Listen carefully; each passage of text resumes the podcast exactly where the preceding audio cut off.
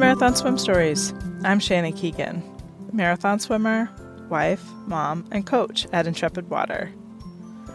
In this episode, I talked to Katie Blair shortly after returning home to Indiana from her 29 hour and 10 minutes in the St. Lucia Channel, swimming from St. Lucia to Martinique and back. Almost. Her longest stint in the water, she faced jellyfish stings and salt tongue, and initially she felt okay with her accomplishment. But two weeks later, she's wondering if she could have made it. Adventure addict and author of Lessons from the Water, Katie says the book was a pandemic project, and only after the press run is she realizing how much she's put herself out there. I felt like a kid in a candy store talking to the great Katie Blair, whom I first heard of from a Phil White email the woman who planned to swim across Lake Memphremagog and run back to Newport. This was a person I wanted to meet, and today I did. I hope you enjoy this episode.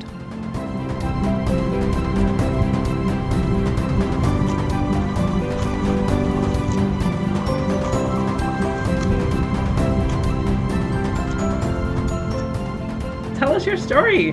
Tell us your marathon swim story. That's a good question. Um, my swim story really started when I was at Colorado State in grad school in 2008. Um, I saw a flyer in one of the restrooms for um, a 10K swim, the Horsetooth 10K. And I had been kind of retired from swimming and retired from triathlon and um, knew I didn't want to run again ever in my life. So that seemed like something that, you know, would have been a good adventure. And so eventually I signed up and I met Joe Bakel, who organizes the Horsetooth 10K and who at the time was um, organizing a small group of crazy people that went swimming in this dark, cold mountain lake um, every morning at four to train for the English Channel. And so eventually, you know, I just kind of became part of that training group, and um, all of a sudden, the English Channel became a big dream, and that's kind of how it all started. Wow, I'm curious. I um, grew up outside of Denver, and so I'm just curious, what mountain lake were you at around Colorado?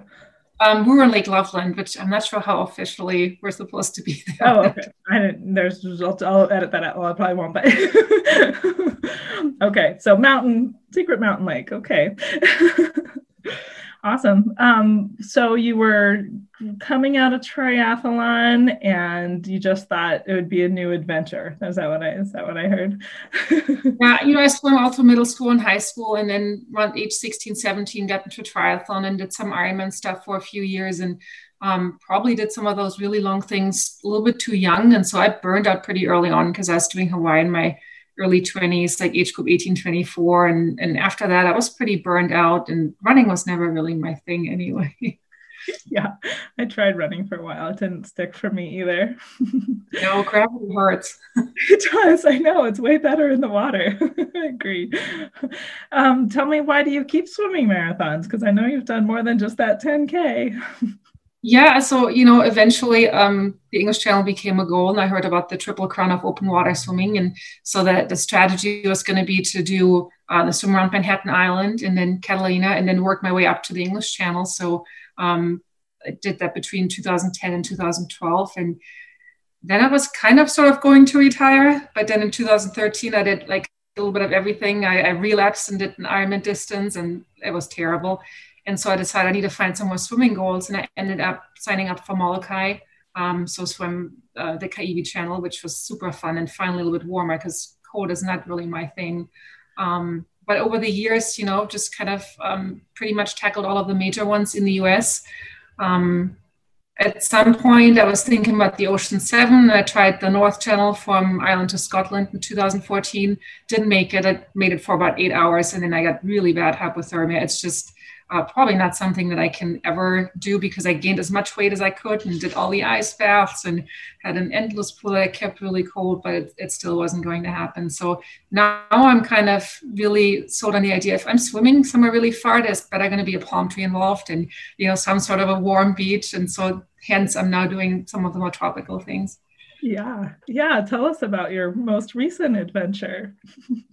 yeah, um, well, you probably remember last year when uh, Cameron Bellamy swam from Barbados to St. Lucia, and I was just glued to my computer screen. Last fall was just crazy between Sarah and her, and her. I cannot even comprehend what happened there, but between her four times English Channel and then Cameron doing that monster swim. Yeah. I was just kind of sitting at home. I'm like, I wonder if I could just swim 24 hours. I mean, let alone, you know, those crazy distances. But right. Um, yeah. the 24 hours were always kind of like in my mind, like I just wonder what it would be like. And so I ended up contacting uh, Sue Dyson from uh, St. Lucia Channel Swimming. And um, originally I was inquiring about a swim around the island. And so she's like, well, that's 77 miles. I'm like, okay, that's pretty far. Um, so, you know, the idea was the longest I'd ever done was Kaiwi with 26 miles. And so finding something in between to see how I can even, how I would hold up if I swim for 24 hours in one piece. And so she came up with the idea of trying the uh, double St. Lucia channel. So from St. Lucia to Martinique and back. And so that's what we attempted. Very cool. What was um any what was your best memory from that journey? oh, it was such a great adventure. It's still so fresh too, because I've only been home for about a week now, and I'm still really missing the island. It was just amazing. Um, everything. I, I mean, just from like heading out at night, like just the the stars in the sky were unlike anything I'd ever seen. It almost looked like it was faked. It was just such an amazing light that night, and um, I actually, you know, I had the little blinking light on the back of my my swim cap, and but every once in a while I just had to flip over and swim some backstrokes. I'm like, I'm missing this view and I can't. And I guess they got really worried because they couldn't see me here and there for a little bit when I did that. Um, but that was just amazing. Um, the swim from St. Lucia to Martinique went pretty fast and relatively easy. I mean, it was warm, it was beautiful. Um, the sun is pretty intense, so we just kind of put all kinds of, you know, diaper cream on and zinc stuff. And um, when we got to Martinique, it was really neat. About maybe an hour out from shore, I just heard somebody screaming my name, and I, I looked up, and there was this little boat with um, Christophe Malot, who's a 12-year-old. Well, now he's 13. Um, boy from Martinique, and a couple days prior to my swim, he had swum from uh, St. Lucia to Martinique at age 12, a day before his birthday. Oh um, so yeah, there's this little boy sitting on the boat, and he's just beaming and screaming, and um, they actually followed me all the way to the shore, and we were able to meet when I was uh, touching, you know, touching the land there, and we took some pictures. And he's about four feet tall, and he has a one foot wide smile, and he was just so excited, bouncing up and down. That was just great. And he speaks French, and I, I speak German and English, so we didn't really, you know, really talk, but we totally got it. We're just like beaming and smiling and just happy to be there. That was a pretty neat moment. That's very cool. Yeah. Yeah. So did you hit your 24 hour goal? yeah, so on the way back, um, I kind of, and I, I, was thinking about this actually today. So what happened is we, um, on the way back, got way out west somewhere in the middle of the night. Of course, I'm completely unaware of this. I'm just kind of swimming. Yeah. And um, I was really, because it took me about 12 and a half hours to get to Martinique. And so in my mind, you know, you're kind of calculating like, okay, probably 15, 16 hours for the way back. I'll probably lose a little bit. But, you know, the night came and I was really dead set on the idea if we just make it through the night, we're going to be at shore. That, that's got to be it. And then the sunrise came and we're still not there. And um, there were several stops from like, how far out are we? And the answer I kept getting, which you probably shouldn't even ask the question, but the answer I kept getting was five miles. and at that point, I had a lot of tongue swelling going on, which I'm thinking is partially from the salt water. I also got stung quite a bit, but by minor jellies. So I'm not sure if how much of that was allergic, but I had some pretty big difficulty swallowing. So that was getting a little bit scary as I'm trying to talk to my crew and I can't really say anything. And yeah. so um, at some point at 6.30 in the morning, you know, we made that decision. I, I talked to Susan a little bit longer and she's like, well, you, you know, you're about five, six miles out now. So it, it was actually pushing me further away. And my son was on the boat too. He's 15. He had a really good time, but it, you know, you can kind of tell like the crew gets quiet and everybody's starting to look a little scared as I'm trying to talk and I can't. Um, so we decided to call it, which, you know, initially I was fine, like, because we swam 29 hours and 10 minutes and I covered 41 miles, a lot of it just going in one place. But um, I was pretty excited to put that distance in at first. And now, two weeks later, I'm like, oh, we could have, you know, we almost made it. And so it stings a little bit more now, which is interesting but I think what got me was the expectation. Like I was dead set, like this is going to take no longer than 30 hours. And um, I was dead set, once we make it through the night, we're going to be there. And when we weren't, I think I mentally kind of started falling apart a little bit too. Yeah. Yeah. That's tough. Yeah. Then when we, yeah, those expectations, I think that's like, that's a, a gift that some of these marathon swimmers like really have for just kind of letting it go. And Yeah, we're still working on it. yeah, we're still working on it. Yeah, yeah. How did you train over the um, pandemic and everything? How did you train for such a big swim? Um, it was chaotic. Supposed uh, originally this film was supposed to happen in June, and then you know everything shut down, and my my local pool closed sometime in March, and that was a pretty big hit. I mean, yeah. I think for all of us, I'm like, what do you mean the pool is closed and it wasn't warm enough outside to to do anything yet? It was still semi frozen. Um, so I, I, used my pool courts until they eventually broke, and then I was ordering new ones on Amazon that were kind of hard to come by, and um, did a lot of uh, kickboxing, like those little fitness videos. And I'm not really, you know, coordinated, so hit myself in the face quite often trying to figure out how to do all that. But um, yeah, just kind of doing stuff around the house. I even ran a little bit in my despair. Um, and then I think it was around April, May when it finally got warm enough outside, and I have a pond behind my house. So I was able to swim there, and then the pool opened back up. Um, so gradually, kind of got back into things. Wow, yeah, that's a lot of time in a pond or a pool, though. yeah, the pond is only about 250 yards long, and I'm the only person who swims there. It belongs to our neighborhood, and it's it's pretty murky and suspicious looking. it has catfish in it, but I'm like, it's it's water. It counts. I can I can make this work. I love that. I love that. I love that part of your book too. Um, I uh, tell us a little bit about your book since I brought it up. Yeah, so you know, one of those things that you can finally finish when you're dealing with lockdown and pandemics. Um, the book was a project that I kind of had on my mind for some time. I just really enjoy writing, and I, I had some pretty good adventures along the way. I'm I'm not super fast and I'm, you know, not breaking any crazy records or anything, but um, just met amazing people over the years and been to so many different spots just traveling with the sport. So felt like, you know, maybe somebody's going to get a, a kick out of reading some of these stories. And so finally got to it and finished it. And um, talks really not so much only about swimming, more kind of like my life story and how I ended up in all the different places, doing all the different things that I've done over time. So hopefully there's some life lessons in there that are helpful to somebody else. Yeah, yeah, I think it it's fantastic, and I love I guess I love how you um, grouped it up by the adventures. Just and I don't know, just the way you said it too. Now it's like marathon swimming is so amazing in that regard that like this like signing up for this adventure just can take you to this place. And you know and there's the you know there's the adventure aspect of it but then we all learned something from it. And it, it was just it was beautiful. I'm I'm really excited that you you had the courage to put it out there and commend you. And um, I hope everybody picks up a copy. you know, it was kind of scary. Like I didn't really like I just wrote it and then went through with it. And then after it, it published, I realized like this is pretty much my whole life story that everybody can read now. I don't know why it didn't occur to me a little bit sooner, but it definitely feels a little vulnerable here and there. yeah. Yep. But um, what's that saying? There's a Theodore Roosevelt quote about putting yourself in the ring. It's uh, it's um, it's the right thing to do. you, are um, yeah, it's it's awesome. I love it. Thank you. Tell us about the swim you're the most proud of. The swim that I'm most proud of. Um, hmm.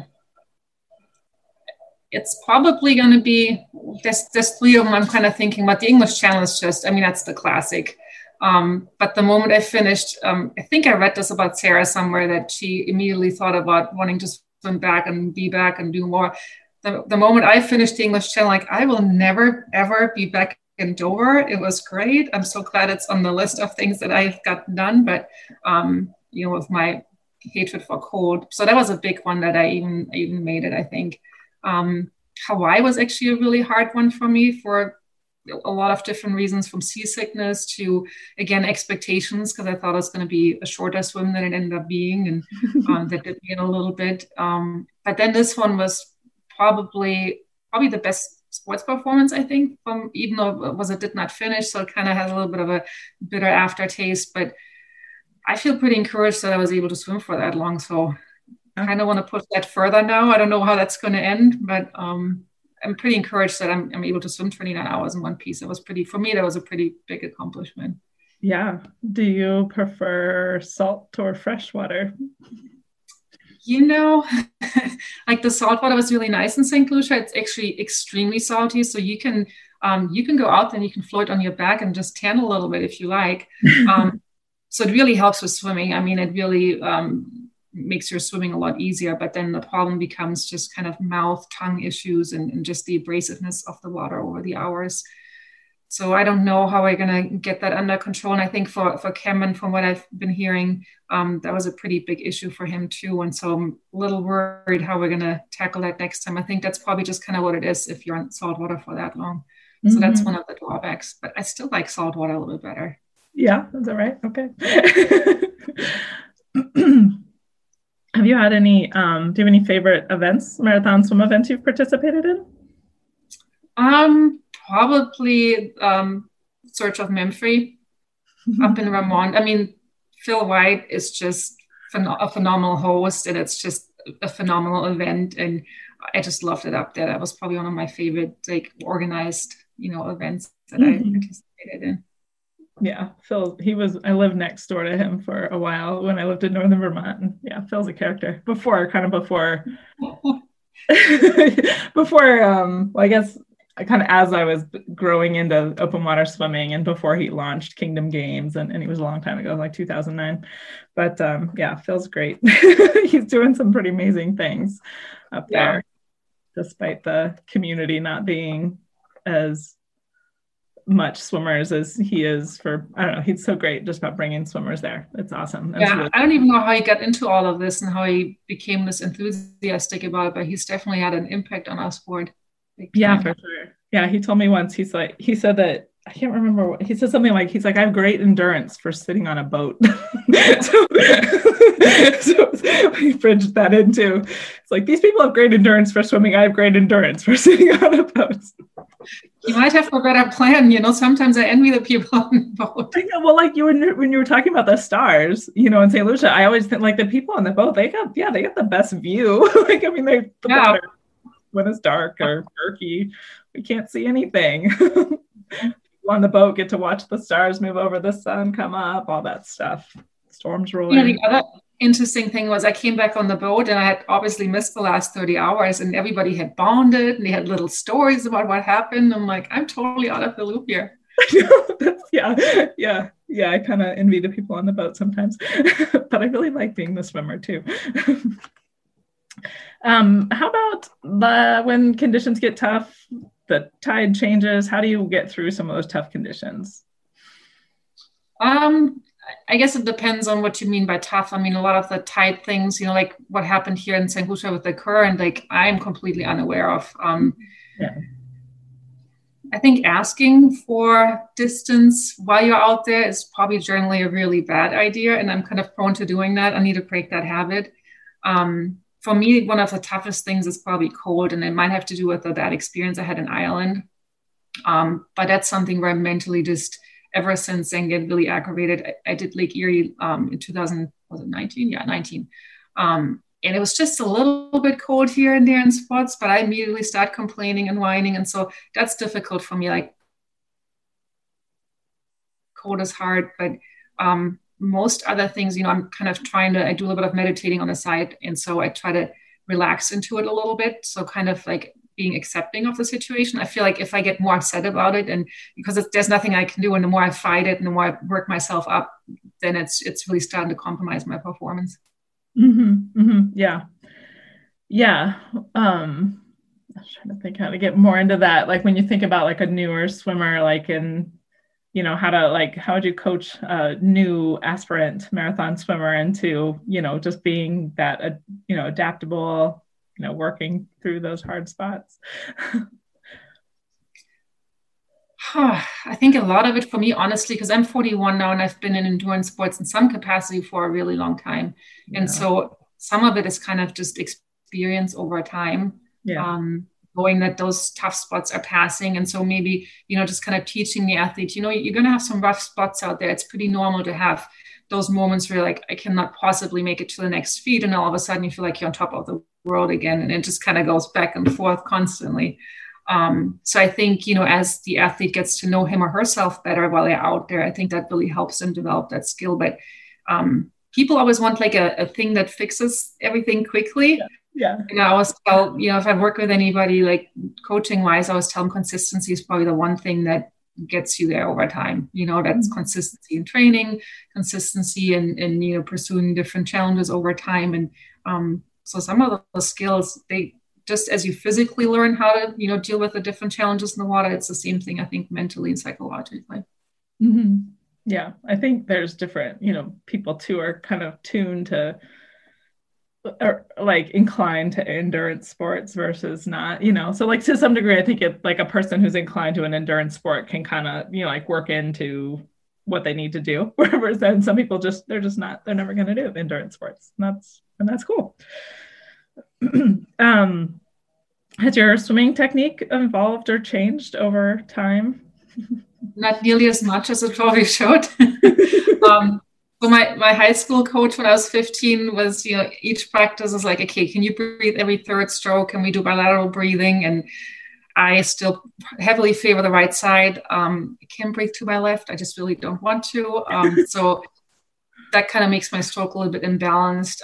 I would say it's probably pretty crude. I, I, mean, when I see pool swimmers on, on TV, I'm like, oh my God, I don't even know how I, how I stay afloat. But it works for my body. And I think I've become fairly efficient in my stroke technique, but it's open water swimming in some ways is probably pretty different from pool swimming though, because you got, got to be adaptable and find something that works for your body type that just mm-hmm. preserves your energy and keeps you going.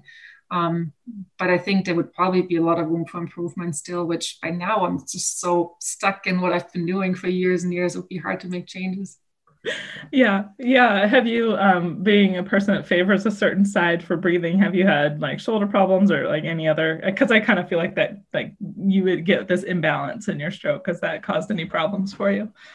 Yeah i've had like problems with my left shoulder on and off over the years and then um got a little bit more serious last year and i really started worrying about it so i been pushing bilateral breathing in, in practice, but still for for racing, I just don't find that same rhythm and flow that I have if I only breathe to my favorite side. Um, what was really encouraging in St. Lucia, I'd make some changes to my stroke technique. So that I used to, you know, kind of glide all the way forward and then start pulling. Now I'm starting to kind of work on my high elbow a little bit as I sort of I use my, my back muscles a little bit more and get some of that strain off the shoulder. And to my great surprise, shoulder pain wasn't one of the issues I had in St. Lucia. So that was really exciting. Yeah, because um, that would be a limiting factor. You know, that 20 hours in my my shoulders would probably give out with my my stroke technique, but that really worked with just adjusting things a little bit helped a lot. Mm-hmm. That's great. Yeah, yeah. That's um. I think underestimated how much you really have to swim with your back. you know, like the shoulders. Well, you the shoulders are obviously doing the rotation, but it's your back that's that's the big musculature that we want to lean on. Um, what's been what was the worst part of the pandemic for you? When the swimming pool closed, that was that was just it. um, you know, also there was a lot of things going on in my private life, like I was going through a divorce at the same time. I'm like, this is quite possibly the worst combination of things happening in my personal life and in the world. So it's just, you know, like swimming for me is something, even if bad things happen in my life, I have my pool to go to. And somehow, you know, even if it's a really rough day after an hour of swim practice, I feel a little bit better. Like it kind of stabilizes me and helps me cope. And so having that gone at the same time was a really rough combination for me. And it yeah. being too cold outside to swim outside. So just, I actually bought, this was a failed uh, physics experiment, but I bought one of those inflatable pools at our local Walmart and, you know, just put a bunch of water in my garage. My, I can tether myself to one of the garage shelves and somehow like swim in place what I didn't consider was that I couldn't warm that water up quite enough. So I was like sitting at 42 degrees and I tried all kinds of things to get my garage to heat up. That didn't work really well. It just takes a lot of heat to warm up several thousand gallons of water, turns out. Yeah, that's true. desperate times. yes, yes. And if you've already said that you uh, don't do cold water, you vote cold no, water. No, it, it, was, yeah, it wasn't working. So I, I really had to wait like almost four weeks until I could swim at all, even just a little bit. Wow. Yeah. So that kind of speaks to hard a hard hard situation. How do you get through hard situations? Well, I'd like to say that, you know, I somehow gloriously coped, but there were some days when I was just sitting on my couch and I, you know, probably coped in all the wrong ways and kind of had to like, you know, reevaluate what I was doing. I had a little bit of a pity party for a few weeks, but, um, you know, eventually when the pool opened, I kind of got back to my life and work helped a lot. You know, like we were, I'm a mental health counselor, and we were able to work remotely from home. So the fact that that was still there was really helpful. Yeah, yeah. Um, being a mom, I'm a mom too. I have two little. My guys are four and almost six. Um, how oh, do you do it? How do you do both, being mom and be a super marathon swimmer all these years? Um, you know, you just do it. I guess like it never really. Um, I guess I never really thought that I couldn't do it because I was a mom. Um, when I started swimming again back in grad school, my son was a couple years old. He's born 2004, so he was about five or six, and so you know, I'd find gyms that had the, the daycare where you can put your son in daycare for two hours and then maximize that time in the pool. Um, it was a little bit harder when he was younger. He's obviously he turned 16 this Monday. So um, this was the first time in St. Lucia he was on the boat, which was super exciting for me because I always had a bit of guilt. I'd go somewhere and he couldn't come with, and or he wasn't allowed on the boat, and so th- this was pretty neat. But um, yeah, it's usually my training is kind of imperfect, you know, like there's things that come up with school, there's things that come up with work, or so then, you know, you want to do all these, maybe you want to do an eight hour training swim, but now it's four hours because somebody had a birthday party. Or so it's, it's, you yeah. got to be kind of flexible. And sometimes, you know, I, I, get to my swimming events, I'm like, oh, I could have trained so much more. Like all of these things didn't go the way I wanted them to. And then it's just, okay, let's just try anyway. Yeah. Yep, that's well put. That's I like how you said that. I never thought I couldn't because that's that's been a big part of it for me too. I think it was the year before.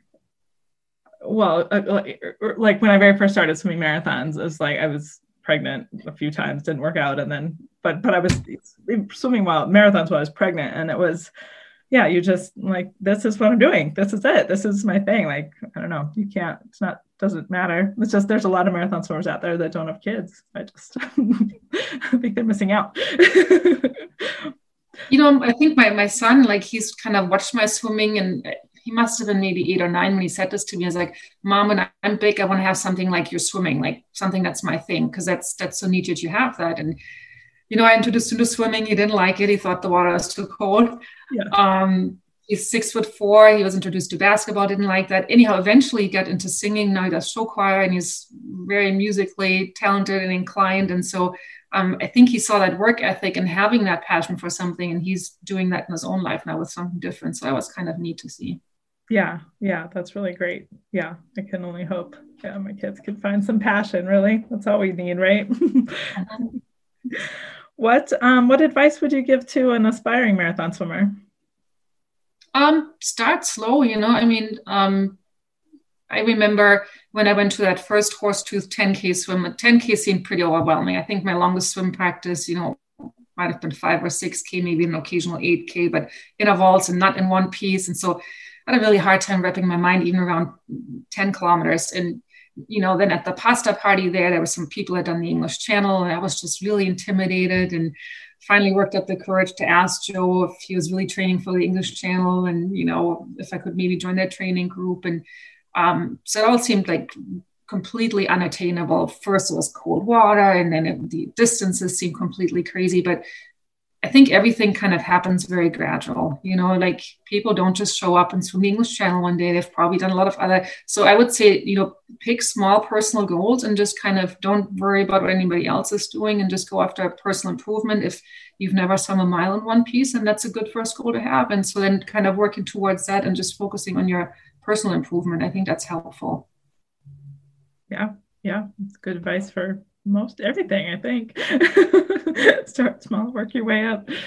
Um, I want to hear more stories of your swims. I usually would that that's my second to last question. And my last one is usually, you know, what marathon swimmers have inspired you. But I want to hear more stories about your swimming. What other memories do you have that you could tell us from your big swims? oh my goodness, so many. Um Well, the, the hardest experience that I had was probably Ireland, you know. Um, so that one kind of stands out in my mind as unfinished business that I'm not going back. Um, it's good to know when not to go and when to go. you know, it was an unusually warm year. It was 59, which is warm for the North Channel. And I had put on 40 pounds, which I think I was eating Cheetos 24 7 and drinking milkshakes. It was awful. Um, you know, even with all that, it didn't work. But it, it was kind of a neat experience. It's just such a different ocean from some of the other ones. They have those huge orange lion's mane jellyfish. Um, really liked Ireland. So um, that one's kind of special to me, even though it was a failed attempt. Um, I'm trying to think like Hawaii is, is special to me it was special for a long time, even in the 90s when I was trying to qualify for the in Hawaii. I was always like, you got to make it to Big Island. And then coming back in, in 2013, the swim from um, Molokai Oahu was just fantastic. Um, like at night, this was actually the same in, in St. Lucia. It must be some type of plankton, but as you're pulling through the water, you see these little gold specks, and it's just it's like it feels like you're swimming in outer space somewhere like weightless and because you can't really quite see where the, the ocean ends and where the, the, sky begins and so those are just completely surreal moments um, and i always feel like you know sunrise if you're out in the open and there's nothing but water in every single direction there's just such a relief in having that light back and mm-hmm. you can mm-hmm. see the boat again and what people are doing and it, it's just really intense i think we don't really experience you know something as trivial as a sunrise in, in that intensity in everyday life. So i had some pretty good moments on the water over the years. Yeah. Yeah it kind of took my breath away when you said that thinking about the sunrise on the water because it is that there is something and get it like you said getting the light back. Like it's it's so important when you've been swimming in the dark all night long. But that, that's really cool. You got to experience the bioluminescence in st lucia too. That's really cool that's what you call it. That's there's yeah. a word for it. Yeah, yeah, yeah. I haven't. Um, I've heard. I guess people in Catalina. I don't know. A lot, lots of places, that I need to need to make it out to the ocean so I can you know swim in the bioluminescence.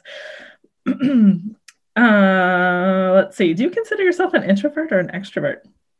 Oh, I'm a complete introvert, which is interesting. I'm, I'm not shy. It doesn't really bother me to talk to people, and I kind of sort of talk to people for a living. Um, but yeah, I'm I'm just completely introverted. I you know think about things all the time, and so even when I'm in the water, like people are like, "What are you thinking about?" I'm like, it's everything and anything. I might be wondering about stuff that's going on around me, or I might be you know singing a song. I've spent a couple of hours, I think, humming in St. Lucia, which I found really entertaining. so I really have a way of just kind of like being entertained by little things. So it doesn't bother me to not have a lot of stimulation. And that's kind of how I mentally recover a little bit too. Um, so I, I, think my guess is that some of the, the endurance athletes that are doing the really long distances, they're probably pretty introverted people to be able to deal with some of the sensory deprivation that we we're dealing with out there. Yeah, yeah, yeah, that's true.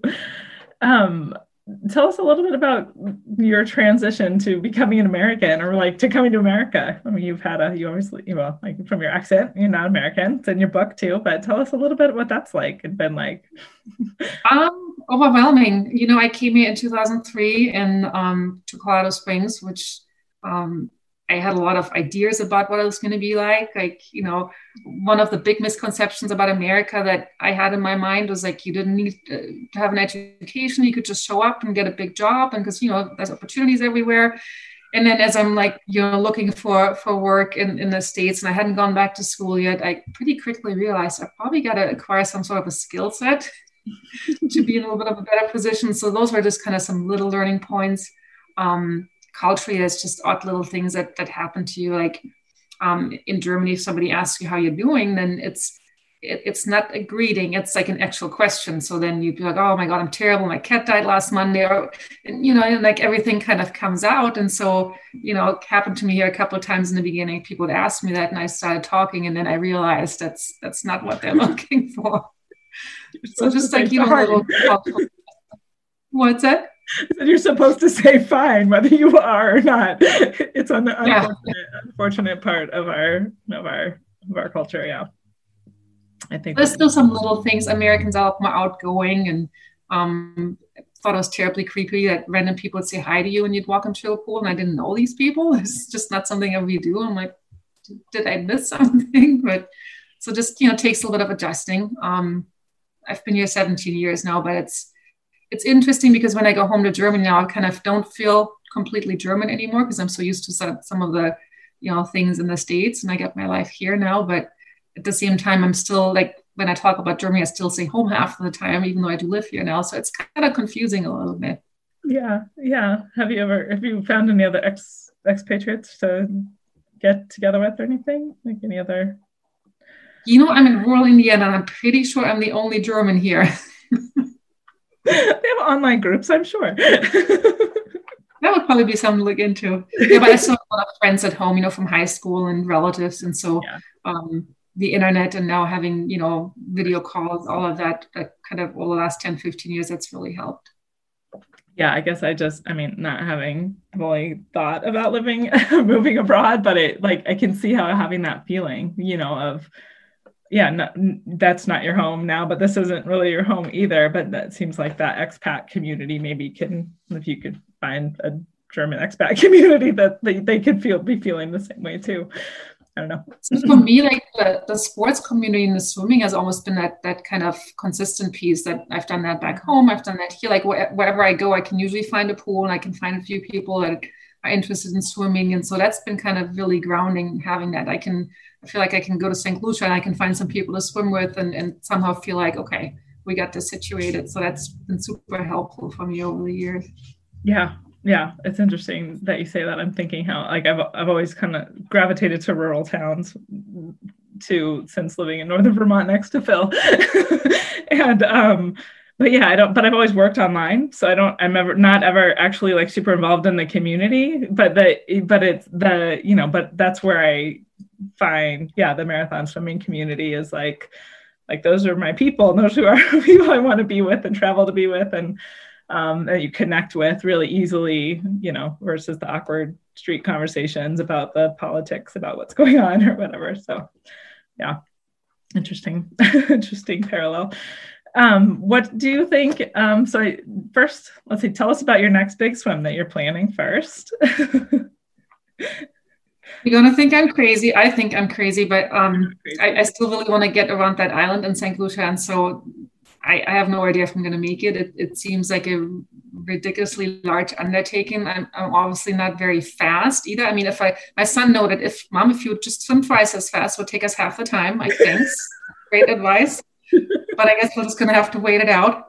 Um, but so for 77 miles, I'm kind of thinking I might be looking at 50, 60 hours realistically because I'm just not super fast.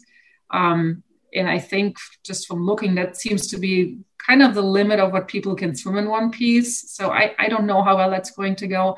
Um, one thing I, I asked Evan about is like what happens if I try the circumnavigation and I run out of battery and you know 50 miles in we're we're done. Does that count as a swim? And he he told me that that would be a coastal swim then. So I'm like, well, at least we can lock the distance still. But I mean, the plan is to get around the island, but I just don't know what to expect, and I'm not sure how much more I can train because I pretty much maxed that for for this swim. So it's going to look really, really similar. Maybe a couple more, you know, maybe a 24 hour swim here or there for for practice, but um, it'll it'll be interesting. I, I just I'm just hooked on the adventure. I really like being out there, not knowing if I'm going to make it or not. I feel like you know signing up for another channel that's about 20 miles. I'm like, I, I kind of know I can do that, and I've done that a bunch. And so let's do something that really scares the daylights out of us and just you know, go for the adventure. And if it works out, that's great. And if not, I'm going to be a little bit bummed, but I'll probably be able to handle it. But um, yeah, so that's the that's the plan at least.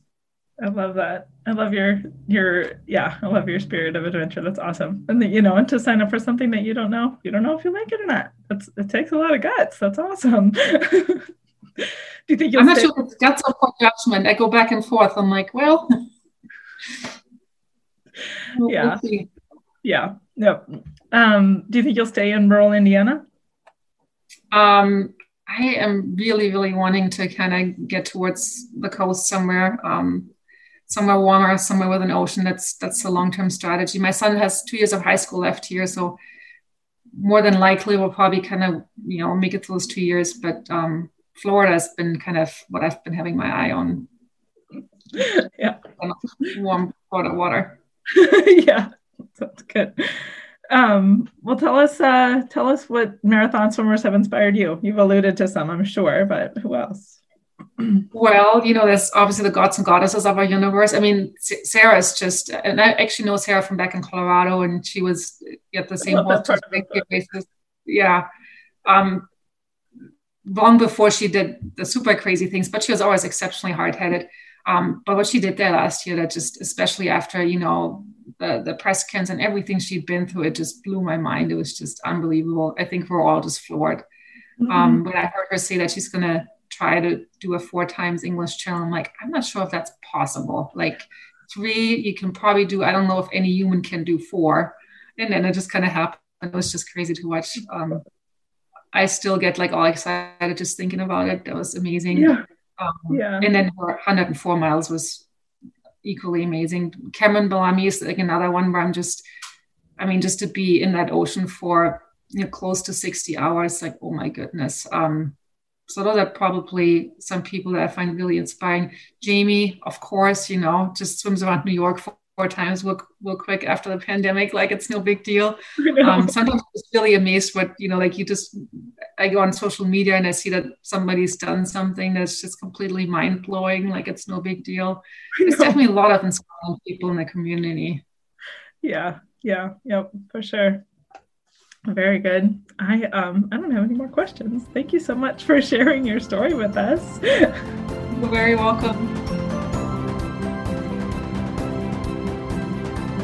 Are you ready to swim smarter? Check out my virtual Efficient Swimming Basics program at intrepidwater.com. I hope you enjoyed today's interview. If you'd like to be a guest on Marathon Swim Stories, just email me, Shannon at intrepidwater.com intrepidwater.com. Please stay in touch by joining our email list at intrepidwater.com. Thanks for listening.